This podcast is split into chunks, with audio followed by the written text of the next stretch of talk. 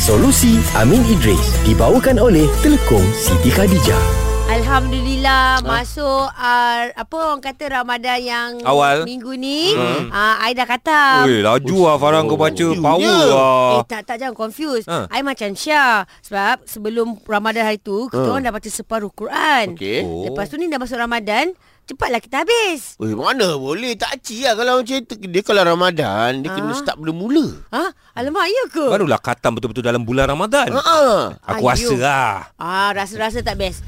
Ah, Amin- Amin Idris, macam mana perasaan you ni? Ah. Saya rasa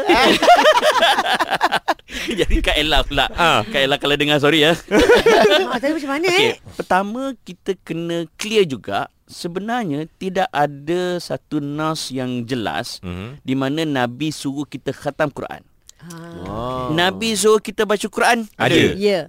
Khatam ni dia adalah amalan para salafus soleh Disebabkan mereka asyik baca Quran Mhm. Dia khatam lah Hmm, hmm, kan? Betul Ada yang khatam dua kali Ada yang khatam satu kali setiap hari Ada yang khatam sepuluh kali dalam bulan Ramadan Hmm. Ya Allah betul. kerana Masya kekhusyukan zuq mereka bila baca Quran. Mm-hmm. Faham? mhm. Mm-hmm. Okey. Timbul persoalan. dia dah baca 15 juzuk sebelum Ramadan. Hmm. Ha. Lepas tu dia sambung lagi 15 juzuk ketika Allah. Ah, Ramadan. betul Ya. Ah. yeah. saya dengan Syah lah ni. Ha. Ha, boleh ke tidak? Jawapan dia boleh. Boleh. Khatam lah Dia khatam Ha. lah kan. Okey, adakah pahala dia sama? Hmm. Berbeza.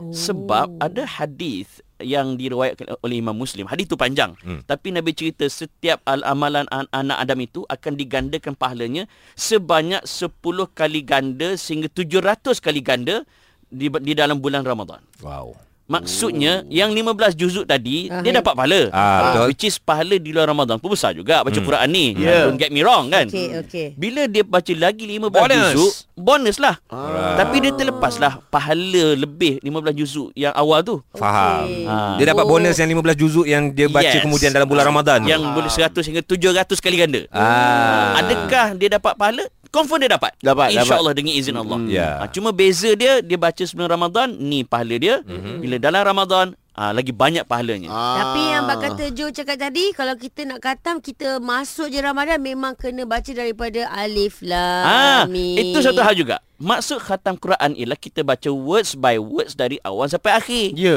Kalau kau bahagi uh, Ah. AJ uh, lima juzuk kan. Uh, Fafa lima juzuk. Tadarus. Campur-campur semua kan. Tadarus Cukup 30 juzuk. ha. Tak dikira lah. Kita kira dapat pahala Baca Juzuk kita baca je Oh, yang lain kita dapat pahala dengar. Dengar Oh. Khatam kita tak? tak dapat pahala khatam oh. Khatam Orang amat lagu tu Beres oh. Dok tabah Oh. Ah, faham, faham, faham. ha, Okay so kita boleh khatam Quran eh? Individu.